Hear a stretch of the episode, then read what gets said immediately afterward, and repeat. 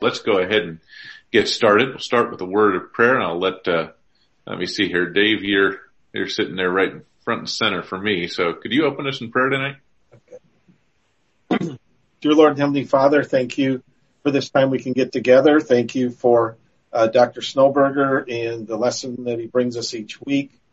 Pray that you keep us attentive and that we would learn uh, truths about you and your from your word and from this teaching. And uh, just thank you for each one that's here tonight. In Jesus' name, amen. Amen. Okay, so we are in our discussion here tonight of uh, the doctrine of conversion broadly, uh, which uh, uh again, this umbrella term that subsumes repentance, faith, and confession in its scope, and we're going to be looking at these one by one. Uh, repentance and faith, hopefully, we'll get through tonight. But before we do that, just a few bits of uh, review here. We talked about uh, last week, most of the time, we talked about what we called definitive sanctification. Why did we call that? Why did we call it that? And what's what's the distinctiveness of definitive sanctification as opposed to progressive or positional?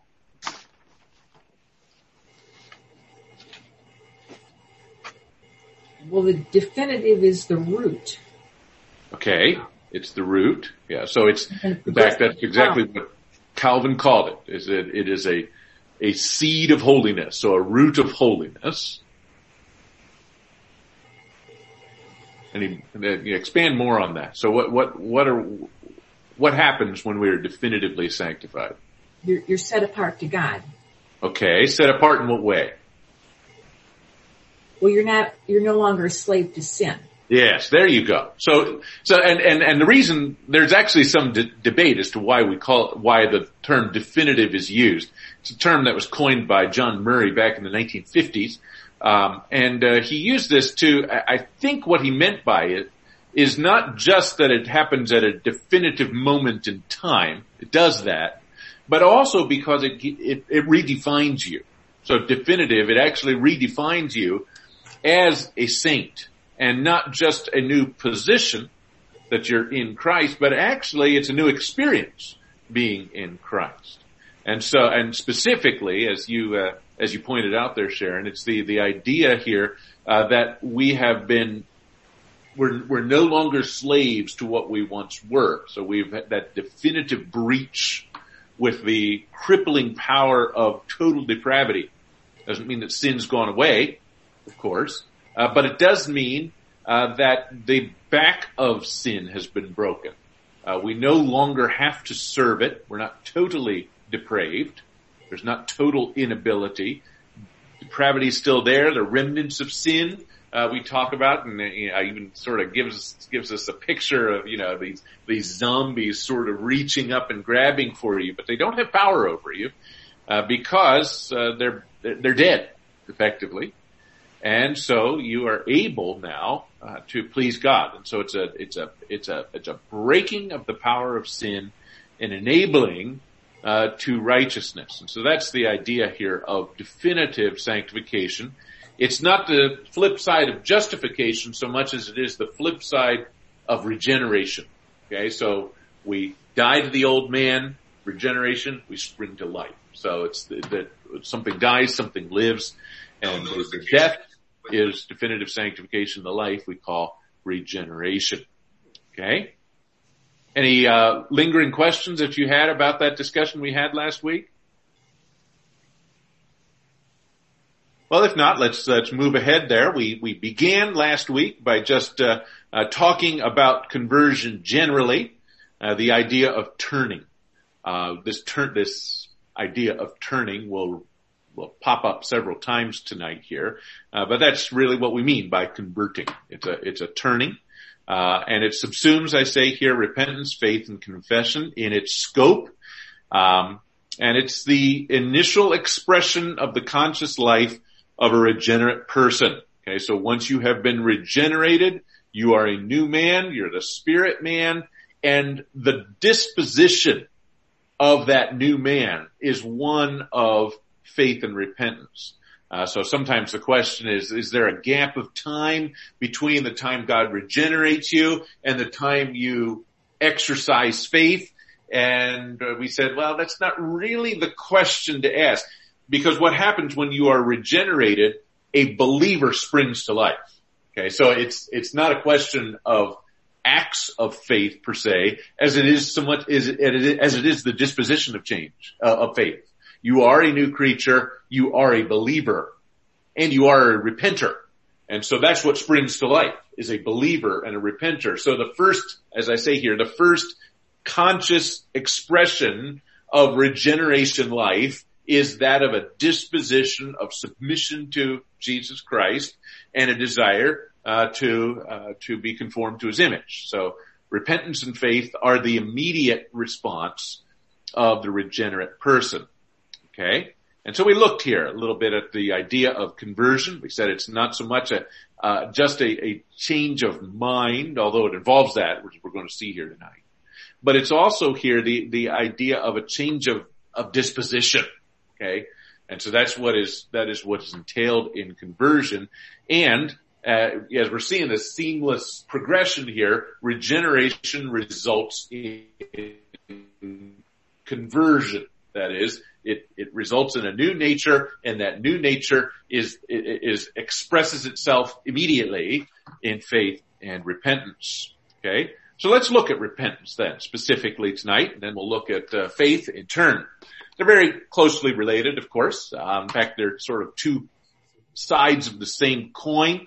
Uh, we might say that uh, uh, repentance is turning away from sin and faith is turning to God.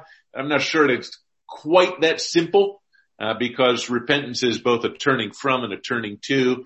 Uh, faith is a turning from and a turning to. But it does seem that perhaps that that's uh, in, in, general what's happening. You're repenting by turning away from what you were, and faith is a turning to something else in submission uh, and uh, and and and faith and trust.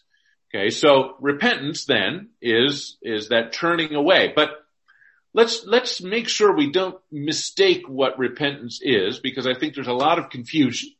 Uh, perhaps uh, some, sometimes even in, I, I, mean, we we find it true in Roman Catholic life, but we also see Protestant expressions too. So don't imagine that uh, uh we're just going to be whipping, you know, beating up on the uh, Roman Catholic here tonight because I think there's there's there's lingering uh, misconceptions about repentance in in Protestant thought as well. Okay, so repentance is firstly is not reformation.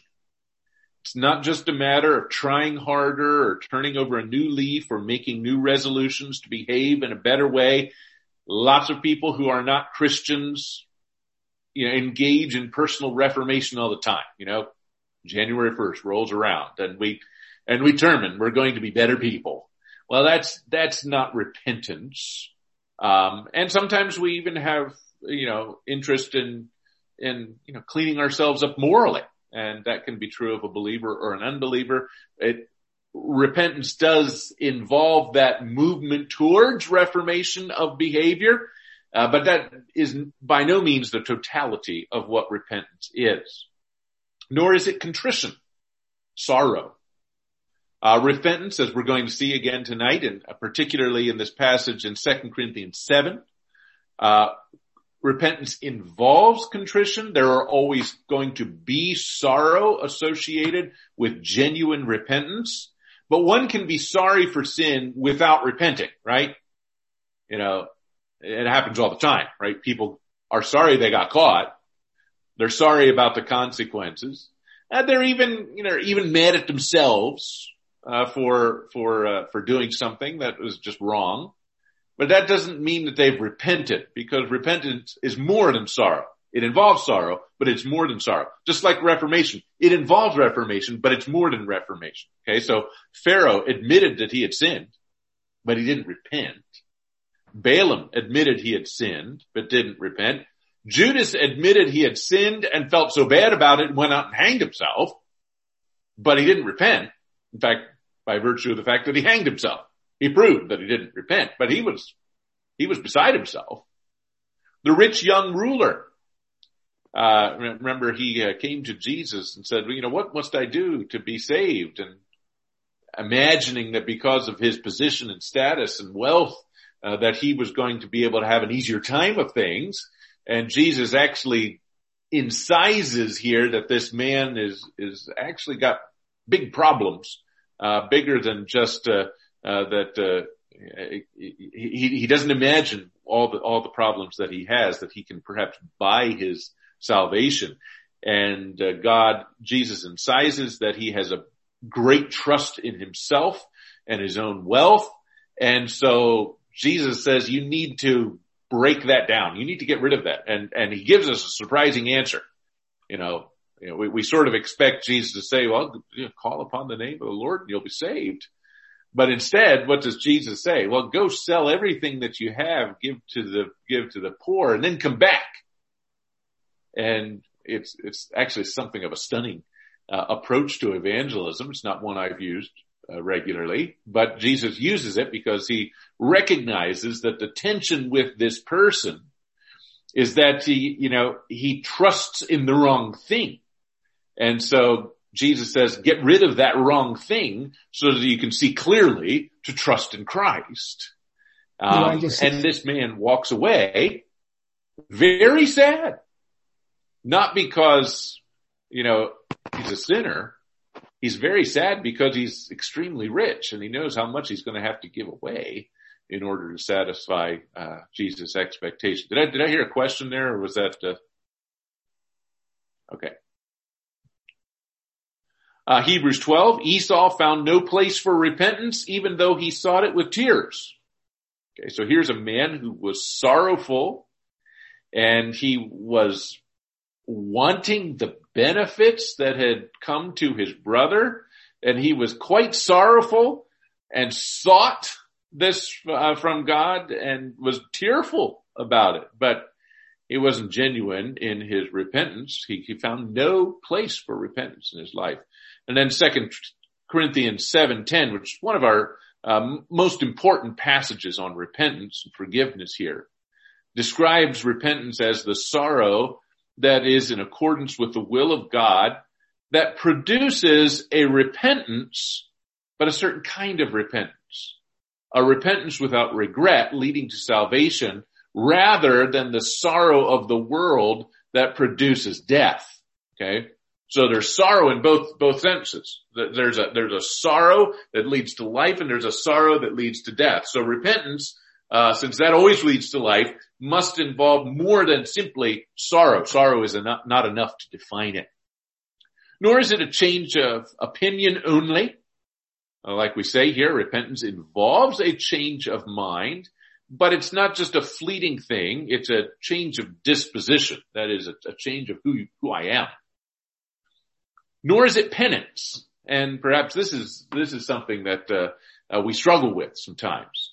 Uh, penance, of course, officially is a rite, a, a sacrament uh, that is practiced in the Roman Catholic Church in which works are assigned as the meritorious ground of pardon, right? Okay, so you go in, make your confession to the priest. Uh, he tallies up all the things you've done wrong and uh, weighs them and says, okay, in order for you to be forgiven, you've got to do this and that. You have to, you have to do so many Nomina Patris. You have to do so many Hail Marys, uh, maybe buy some candles, uh, wh- whatever the case may be. You've got to do these things. And once you do these things, then you'll make amends. You, will make the payment necessary in order to receive the forgiveness uh, that Christ offers. Of course, that's quite wrong as we, as we understand. But I think there's a lot of us who have, you know, maybe have never had anything to do with Roman Catholicism think the same way. You know, I, you know, I just, I just did something terrible. So I'm, I'm going to have to make up for it somehow. I'm going to have to, I'm going to have to read my Bible double time this morning in order to make up, to make God happy with me after I sinned. And so we, we somehow assign ourselves, uh, uh, penance in order to appease God. And that's not how repentance works, of course. Uh, uh, repentance and, uh, and, and appeals for forgiveness are met instantaneously by Christ. And that's the way it works, right? Uh, and that's the way it's supposed to work within the life of the church as well too, right? So, uh, you, you don't, you don't hold it over. You know, remember, uh, love makes no record of wrongs. Uh, the idea is, you know, once, once repentance is expressed and forgiveness is sought, it's extended without any strings attached to it. Uh, you don't, you don't say, okay, I'll forgive you if, uh, you say, I forgive you. And, uh, that's the way, and because we are to, supposed to forgive each other even as God in Christ has forgiven us. Okay. So that's what uh, forgiveness looks like. And that's what repentance looks like. And it's not, it, it's not penance. It is an appeal for forgiveness uh, that comes from a transformed heart. And so our definition formally then is a change of mind and disposition about three things, about God, about Christ, and about sin. Uh, Shedd notes that repentance involves the dispositions, the will, and the inclination.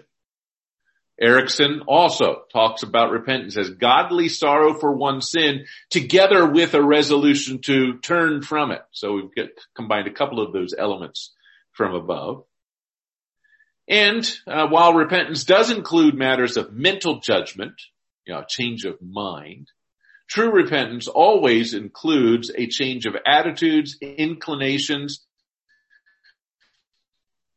and at least in the intent to change behavior, uh, a resolution uh, to change one's behavior. You can't repent with no intention of changing. Okay.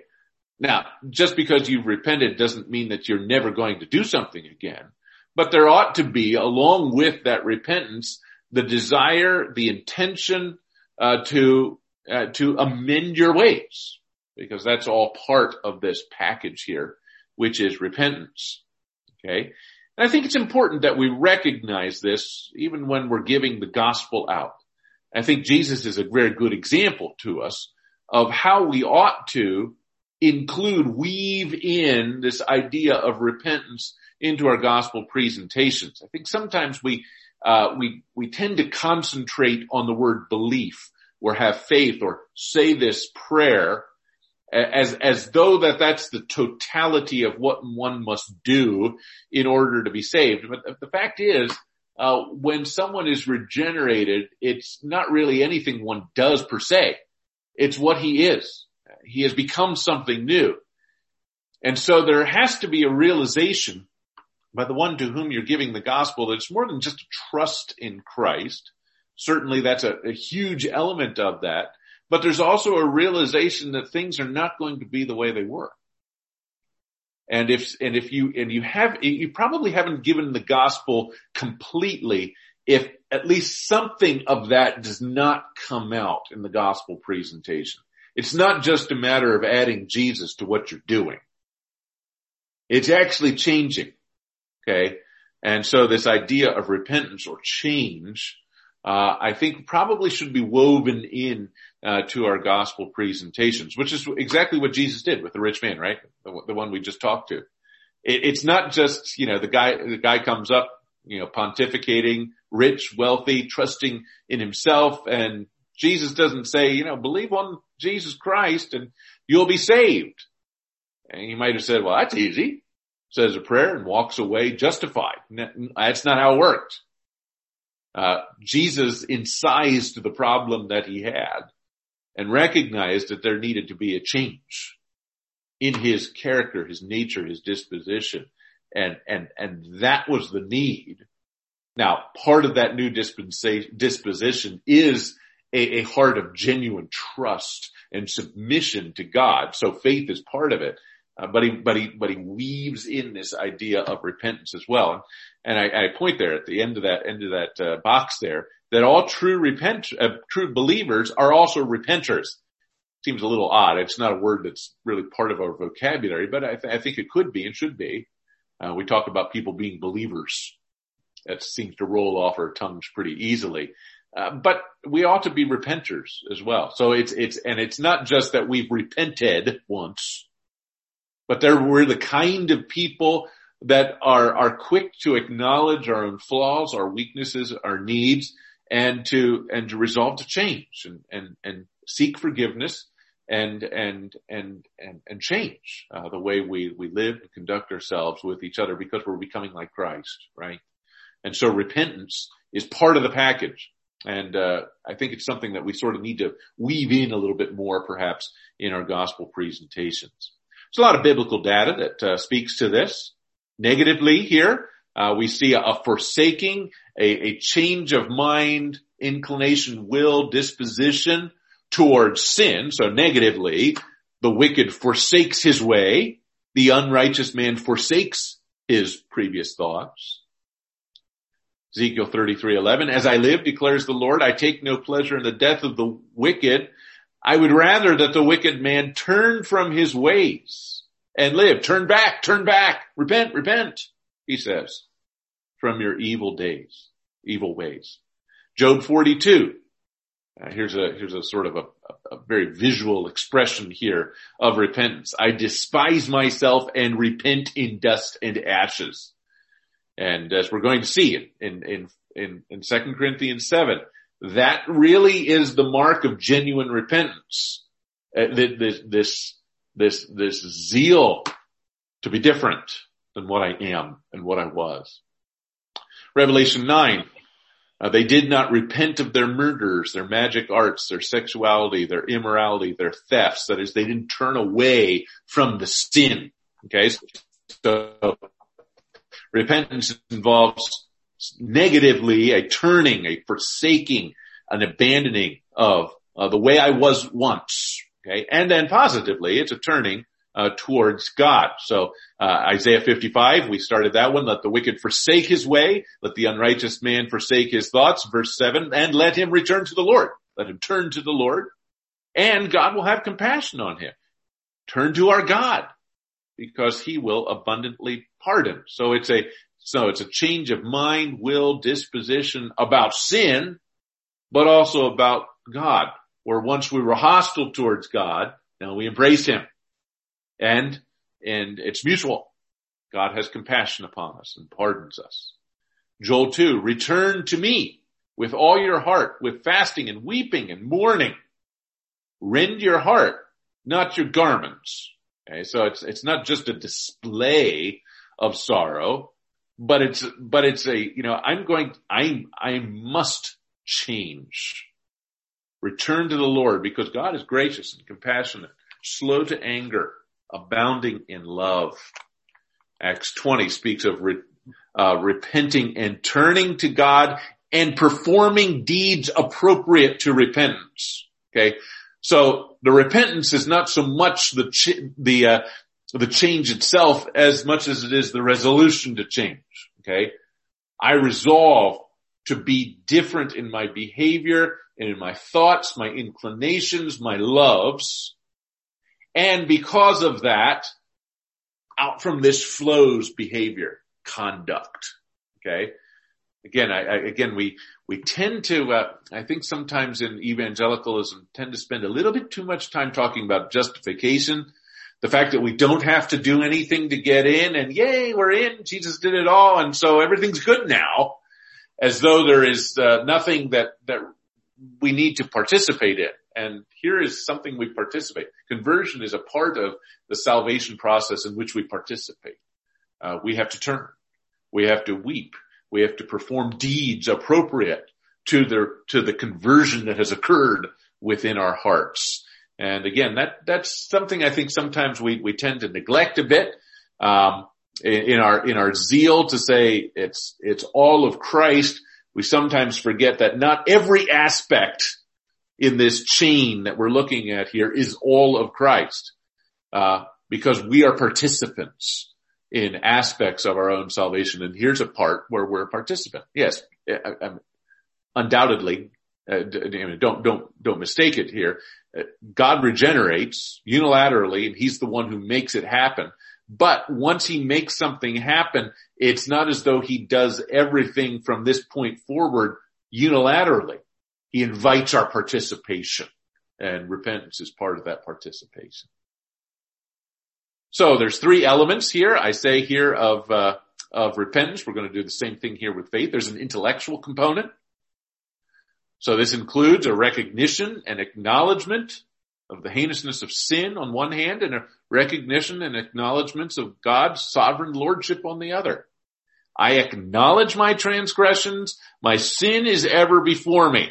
Okay. That's repentance. I acknowledge my repentance. My sin is ever before me. I know it. I know. I acknowledge it. It's part of, I, I get it. You must confess with your mouth Jesus is Lord. I mean, there's, there's a propositional statement. And it's not just a statement, you know, it's not as though you just mouth the words. You have to, you have to confess with your mouth. Yes, God is sovereign. He is the one who dictates the way I ought to live. I'm not measuring up right now. Okay. And yet I must acknowledge Jesus is Lord. And that's part of this package here of repenting, changing my mind about God. God is no longer that evil boogeyman in the sky. He's now my sovereign, a benevolent sovereign, but a sovereign nonetheless. And so I must recognize him as my Lord. So the idea of the Lordship of Christ looms very large in the New Testament. Secondly, I say here there's an emotional aspect. Uh, perhaps that word is, is ill chosen. Uh, the affections, the affections are involved. Um, and uh, I, I, the reason I, I, don't like to use the word emotion because I think sometimes uh, that communicates incorrectly what's going on in uh, in uh, repentance. It's not as though you just have to. And, some of you aren't particularly expressive people, and that doesn't mean you can't repent, right? Okay. Uh, it, it, emotion, when I say emotion, I think for a lot of people means a, a, a, a dramatic expression. That's not necessarily what we've got to have, but there has to be a change of the inclinations. I despise myself. I despise sin and I love Jesus Christ. And that means something's got to happen here. Okay. And, and some of you are, you know, you're, you're more like Vulcans here. You, you, you don't have a lot of expressiveness about you. Uh, at the same time, that does not mean you can't repent.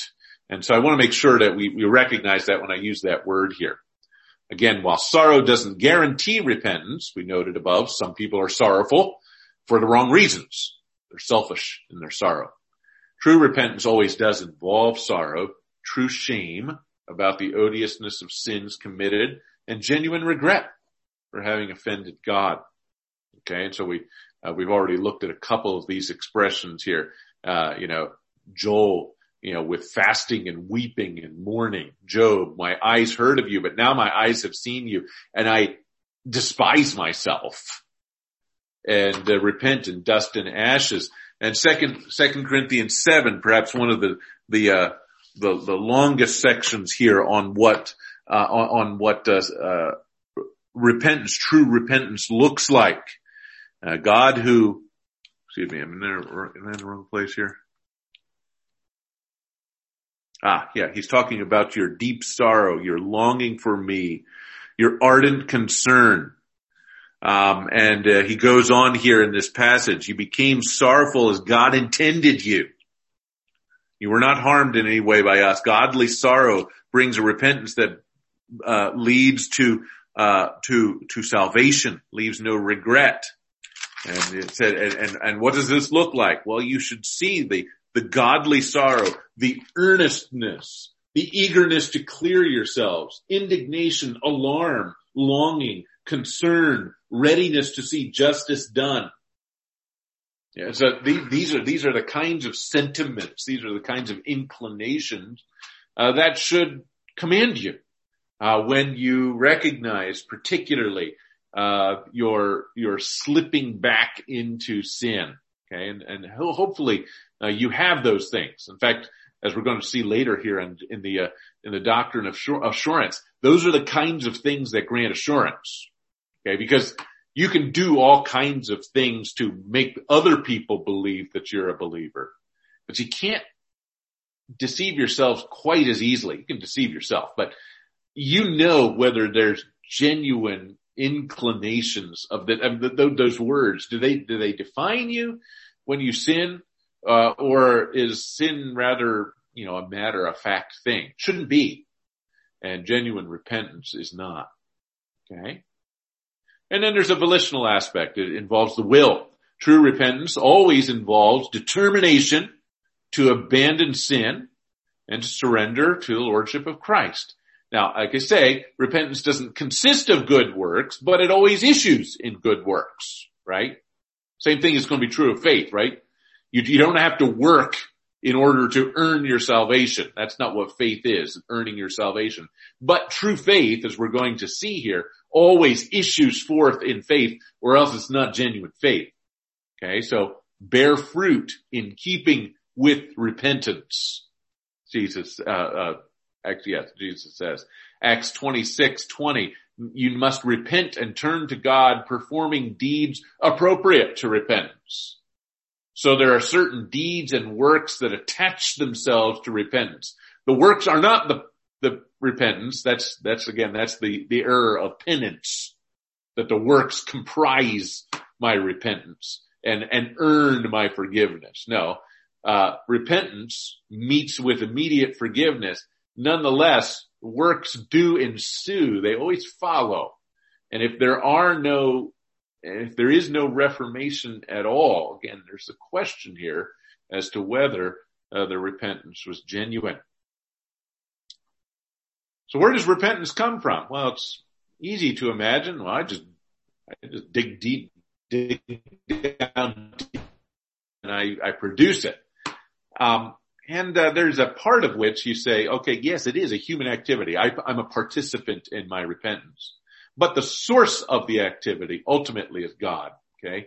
Uh, our, our new nature is given to us by God and with it comes this new disposition. I need to exercise the disposition, but the disposition itself has come to me supernaturally from the hand of God. And uh, we find this re- re- reflected here in a number of texts uh, Zechariah is a prophecy about the conversion of Israel, right? I will pour out upon the house of David and on the inhabitants of Jerusalem a spirit of grace and supplication. Okay. Actually, the word repentance isn't there, but it's, you know, it's, it's lingering or it's, it's right under the surface. A spirit of grace and supplication so that they will look upon me with new eyes, right?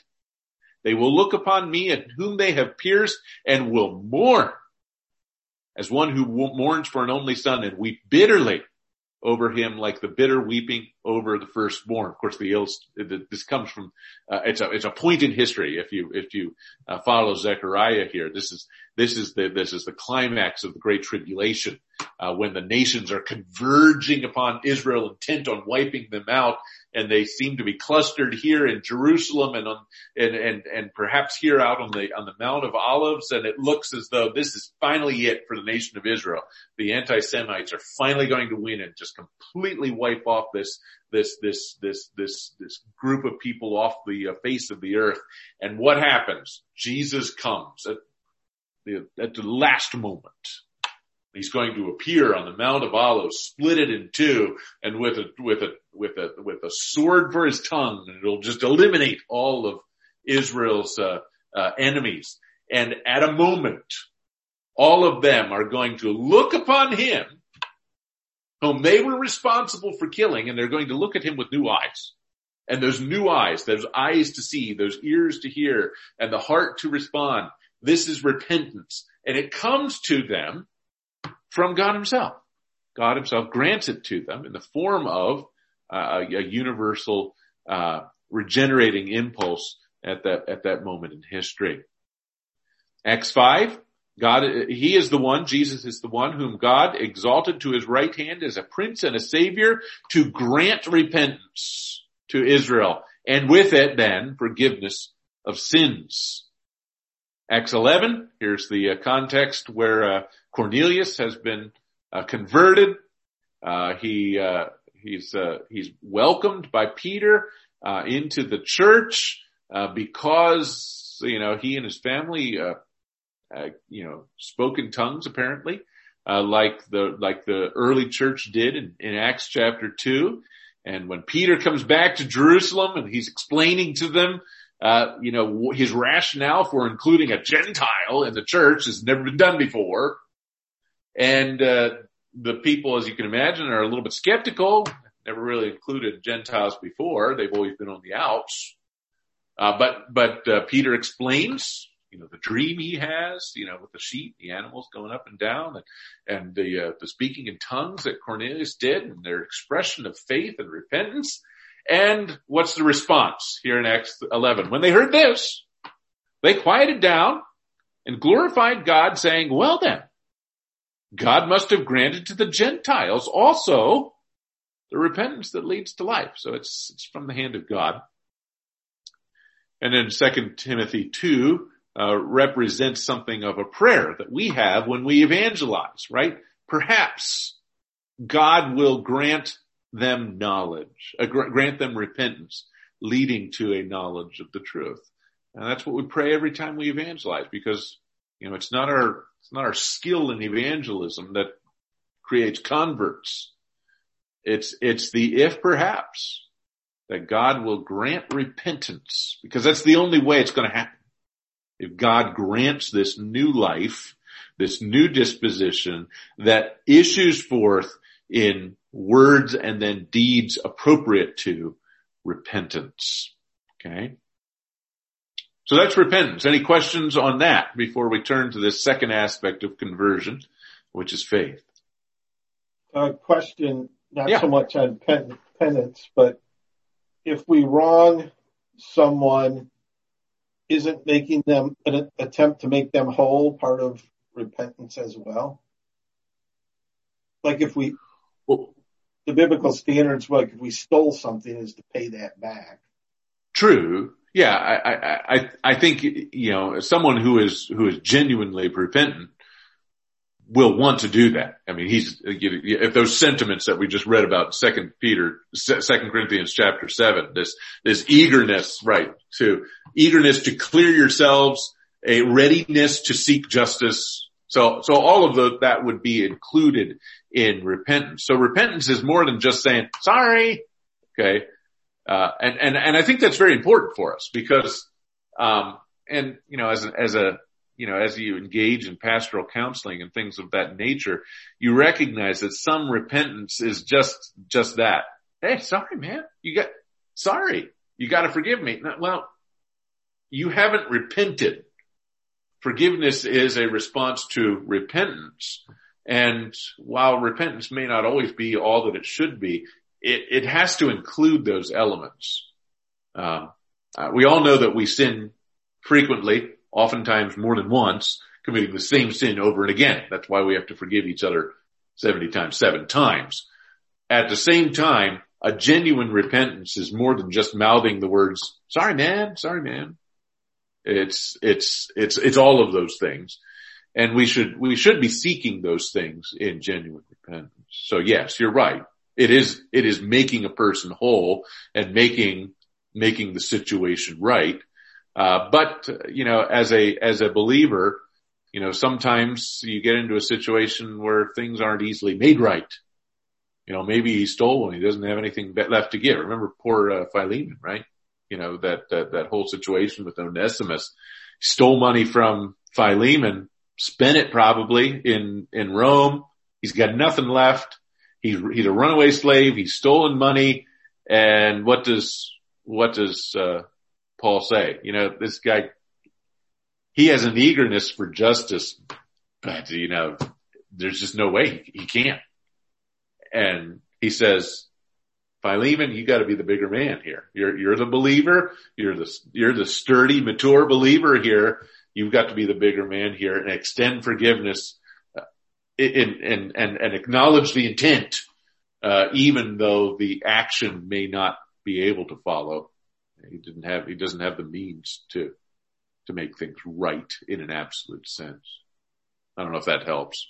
Yeah, I think I sort of think of when you're a kid, your mom might say, or your dad, tell your brother you're sorry. And each of you said, I'm sorry, but there's no heartfelt sorry. I mean, it's not, you're just yeah. doing it because mom said so or dad said so. Yeah. And that, and that's, and that's a hard thing because you, you, you're trying to, uh, you're, you're trying to get someone to repent and they may not have a, a heart inclined that way. You know, they, they might not be regenerate. So it's really hard to genuinely repent if you have no repentance. I mean, that's, that's, that's the standard. That's the expectation. Uh, but there's a realization that, uh, you know, an unregenerate person can't repent in the truest sense of the word.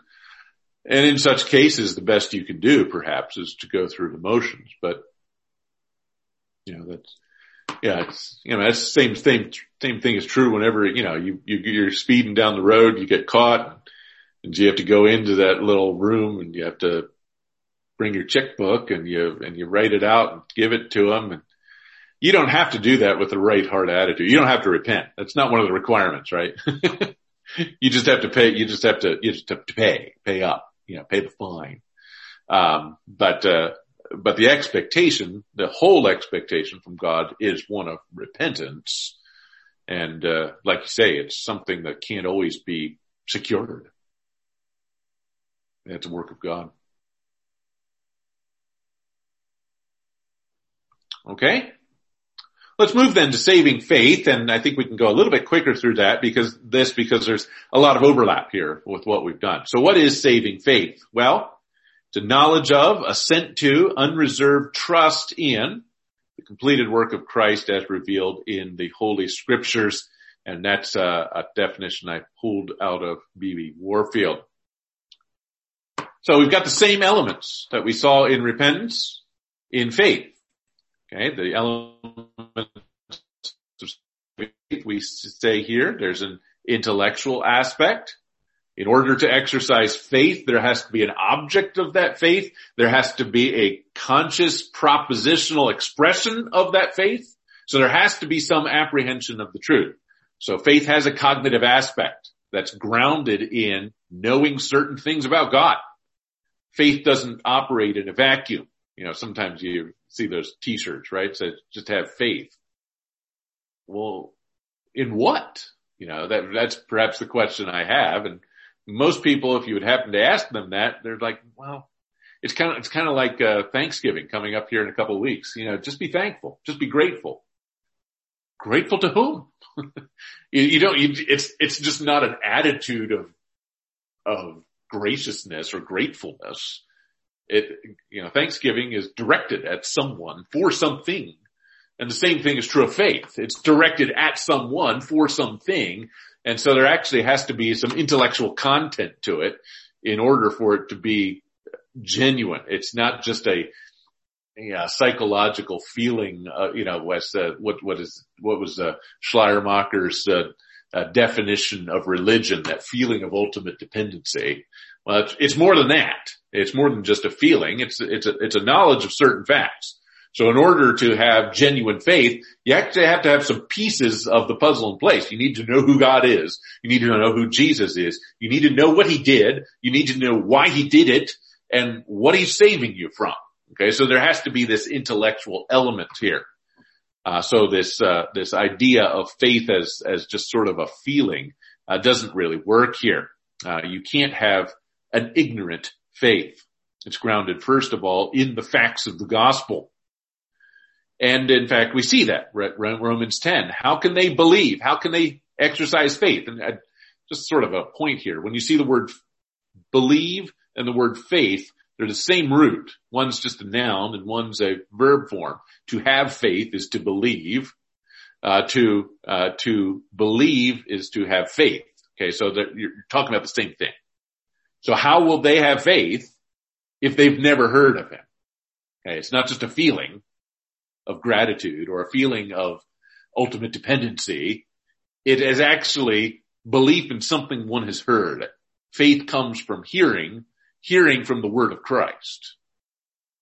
And so there are some factors that you need to know in order to be genuinely saved. You need to know that God exists as the sovereign of the universe. He's the creator and therefore you're beholden to him. You've got obligations to him. Jesus Christ is savior and Lord. He's the one who, uh, who, you know, makes it possible for you to acknowledge his sovereignty and takes away the sin problem that you have. Scripture testimony is true. You need, you need to believe that the Bible is telling the truth about what God is. We need to say that Jesus is God. If you don't, First John says you don't believe. You, you might think you believe, but it's, you don't really believe. God sent his Christ, this Christ and raised him from the dead as, as a substitution for sin. These are things that, that must be known and understood, expressed, uh, in order for genuine faith to occur. Okay. And so can't ever get away from the content of the gospel. It's not just a mere submission to Christ. It is actual, actually an acknowledgement and embrace of certain, you know, cognitive truths. But it's more than just knowing facts because we know that the Satan and his angels believe these things and what? They tremble. Okay. Because the second aspect of faith is missing, right? There's an affectual aspect. There's an inclination, an assent, an affirmation of the truth. So it's not just a realization of those truths or even an acknowledgement of those truths, but it's an embrace of those truths, a submission to those truths. Okay. Uh, so that's the affectual, the affectual, the emotional, again, again, emotion is probably the wrong thing. It's not as though you have to just get excited when you get saved. Uh, but rather there has to be an inclination of the heart towards God and away from sin again. So the apprehension of truth is essential to salvation, but never in isolation from assent. Um, and we find that there are some people who acknowledge James 2, that, that, that statement here about the, the demons. They acknowledge certain things about, that are true about God. It doesn't save them. The truth apprehended by the mind must be welcomed as truth and as applicable to the need of the individual. So to profess something is true, yet simultaneously exempt oneself from that truth is to deny the truth, and that's not faith. Okay, so it's not just an acknowledgement of facts, but it's a submission to the truth that's there. So faith is the assurance of things hoped for. Okay, so it's not just an acknowledgement, but an assurance. And, so this, this embrace here. Uh, the legion passages in scripture that list a person as the object of faith are also proof of the aspect of assent. I believe in Christ. Well, what do you mean? I thought you're supposed to believe facts about Christ, but well, the, that's why you believe in Christ. You, you, you actually embrace the truth that is embodied in Christ. It's not just facts about Jesus. It is, it is, it is an embrace of Jesus himself, uh, a submission to him, uh, that is necessary to have genuine faith. So ordinarily I say here, belief has to have a propositional object. I believe that water boils at 212 or I believe that the sky is blue. But by reducing the object of faith to a person, I believe God, I believe the Bible, the speaker assents to the sovereignty or authority of that which is believed. Okay. So it's not just I believe stuff about Jesus. I believe Jesus. It's a trust in him as a person, his character, his nature, his promises. Which means then that there is a volitional aspect. Uh, we need to appropriate uh, the truth that we've expressed here. So faith not only acknowledges truth and affirms truth, it also acts upon that truth. Uh, this goes beyond the mere statement of words to activity. And as we're going to see as we work through perseverance here, the litmus test for faith is always obedience. Now this can get confusing, right? Because we don't want to say that obedience is necessary in order for one to go to heaven, right? But obedience and works are necessary of the person who has believed. This is how one knows that genuine faith has been expressed. So the works don't earn your salvation in any sense. At the same time, if you have a faith without works, as James says, what? It's, it's dead. It, it, it's, it's fake. It's not real. It's fake news, right? And so we find a number of texts here that, uh, uh, that express this point here uh, Romans 10:10 with a heart the person believes resulting in righteousness. John 1:12 as many as received him by faith they welcomed him. To them he gave the right to become children of God, those who believe on his name. Okay, and so the idea here is of welcoming. and, uh, and expressing. And that's why we talk about confession as being a, a, a necessary element of faith. Okay. You know, sometimes we ask, okay, when does somebody get saved? When they, you know, when they raise their hand in the back of the room to come, or when they're coming forward or when they talk to the deacon at the front of the church. And you say, well, there's probably a sense in which he, you know, faith may have been expressed while he was sitting back there in the pew listening to the, uh, to the sermon, right? At the same time, if that does not issue forth in confession an expression here of one's faith, uh, then then we really don't have any evidence that faith has occurred. And so uh, we we find here that one must confess with his mouth that Jesus is Lord. That's that's that's the expression of a faithful heart. It's how anybody can know uh, that faith has occurred. John 4, 14, whoever drinks the water that I give him will never thirst. Again, this idea of imbibing and participating. The one who comes to me, I won't cast out. Okay. Uh, so coming implies participation. There has to be an action. Doesn't necessarily need to be a, a physical action walking the aisle, but there has to be a coming. Take my yoke upon you. Submit. That's what taking a yoke is, right? He became to all those who obey him the source of eternal salvation. In fact, it's rather interesting to note that the uh, uh, that the, uh, the the the word obey comes from the same root as to believe, because belief always expresses itself in obedience. Okay, so what is the object of saving faith?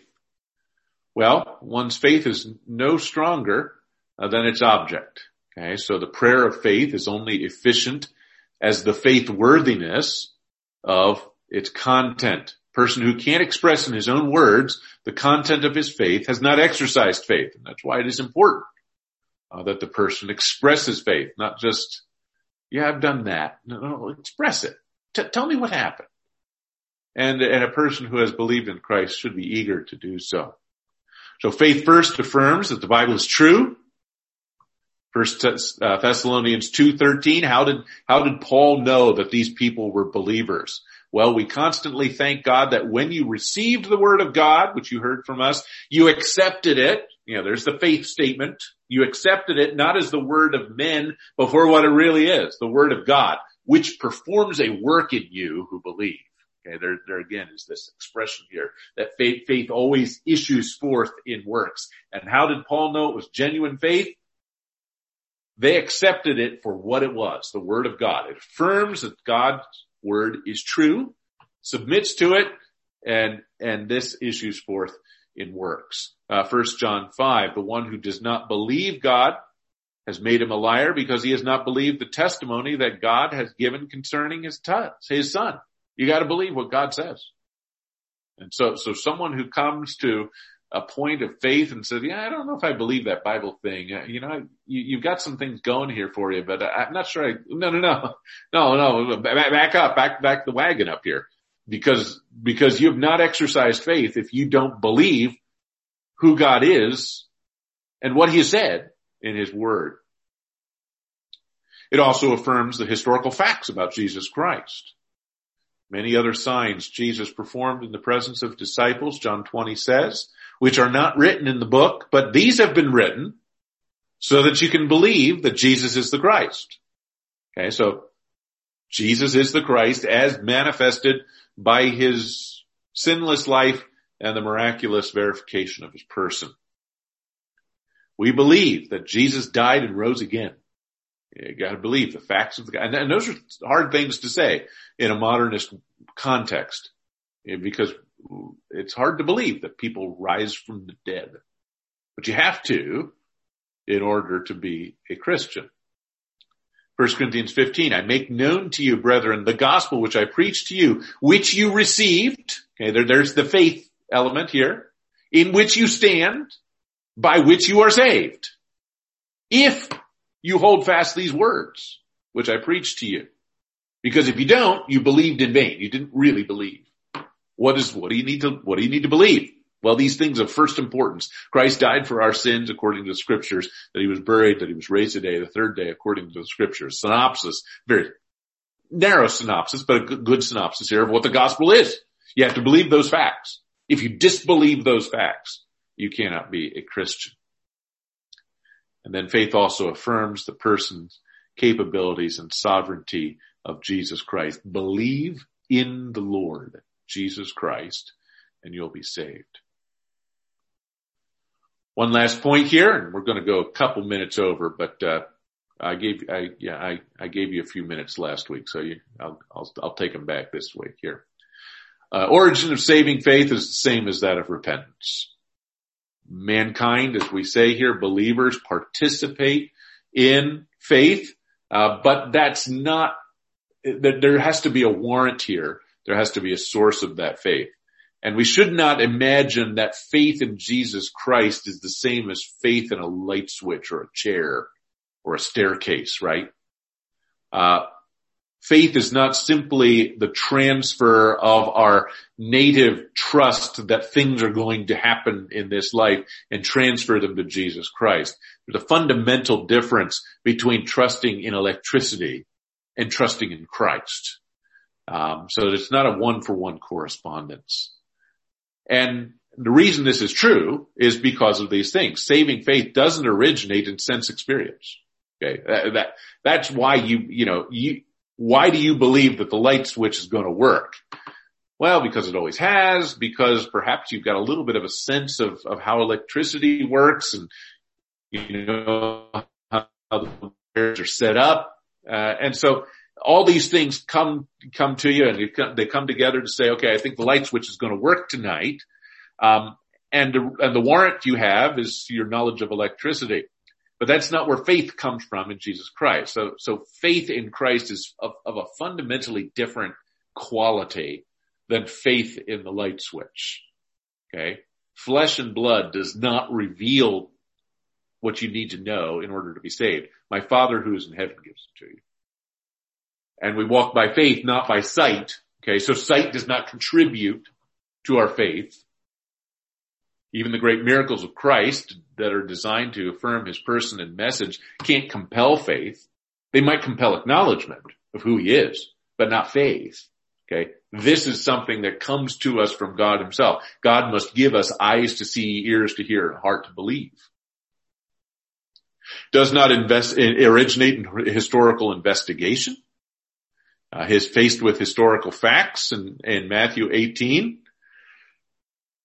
The enemies of the cross circulated an ingenious theory about the uh, historical data. You know, Agrippa, same thing. He knew the facts of Christ's ministry. He knows about the, the death of Christ. He knows the mystery swirling around the fact that his body is gone. And yet he doesn't believe. He's unmoved. Saving faith does not originate in human reason. You know, the world through its wisdom cannot come to know God. You know, through our wisdom, we can come to trust a light switch, but we can't through our own wisdom come to trust Christ. So my message and my preaching were not with persuasive words of wisdom, but a demonstration of the spirit and of power. And he goes then on then into a discussion here of what happens when one becomes a spirit man, when he's regenerated. So saving faith ultimately then is a gift from God. It's not a matter of human transfer of fiduciary objects. I'm not going to trust in my money anymore. I'm going to trust in God.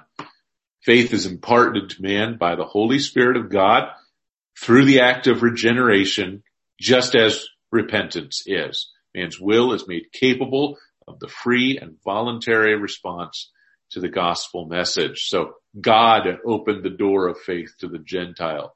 Faith is in the power of God.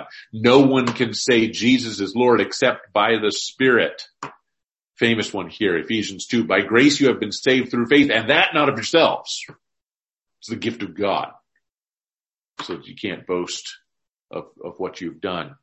To you it has been granted for Christ's sake. Not only your faith, your belief, but also the suffering that ensues. God is at work in you both to will and to effect his good pleasure. So I think it wrapped up there is faith. And then uh, last passage there, Hebrews 12, 2, Christ is the author and finisher, but here the point here, he's the author of our faith. Okay. So, so faith in many ways, uh, mirrors and parallels the idea of repentance, but it does carry with it a little bit more, uh, a, a little bit of a, some different nuances here than repentance. Okay. Well, that's, uh, that'll, that'll be a night for us and, uh, we will see you next week. Correct? One more, yeah, one more week before Thanksgiving. So, uh, we'll see you next Thursday and, uh, we'll, uh, talk about this grand dis- discussion, this grand topic of justification. So hope you're looking forward to that. Okay. We'll see you next week. Thanks for coming through.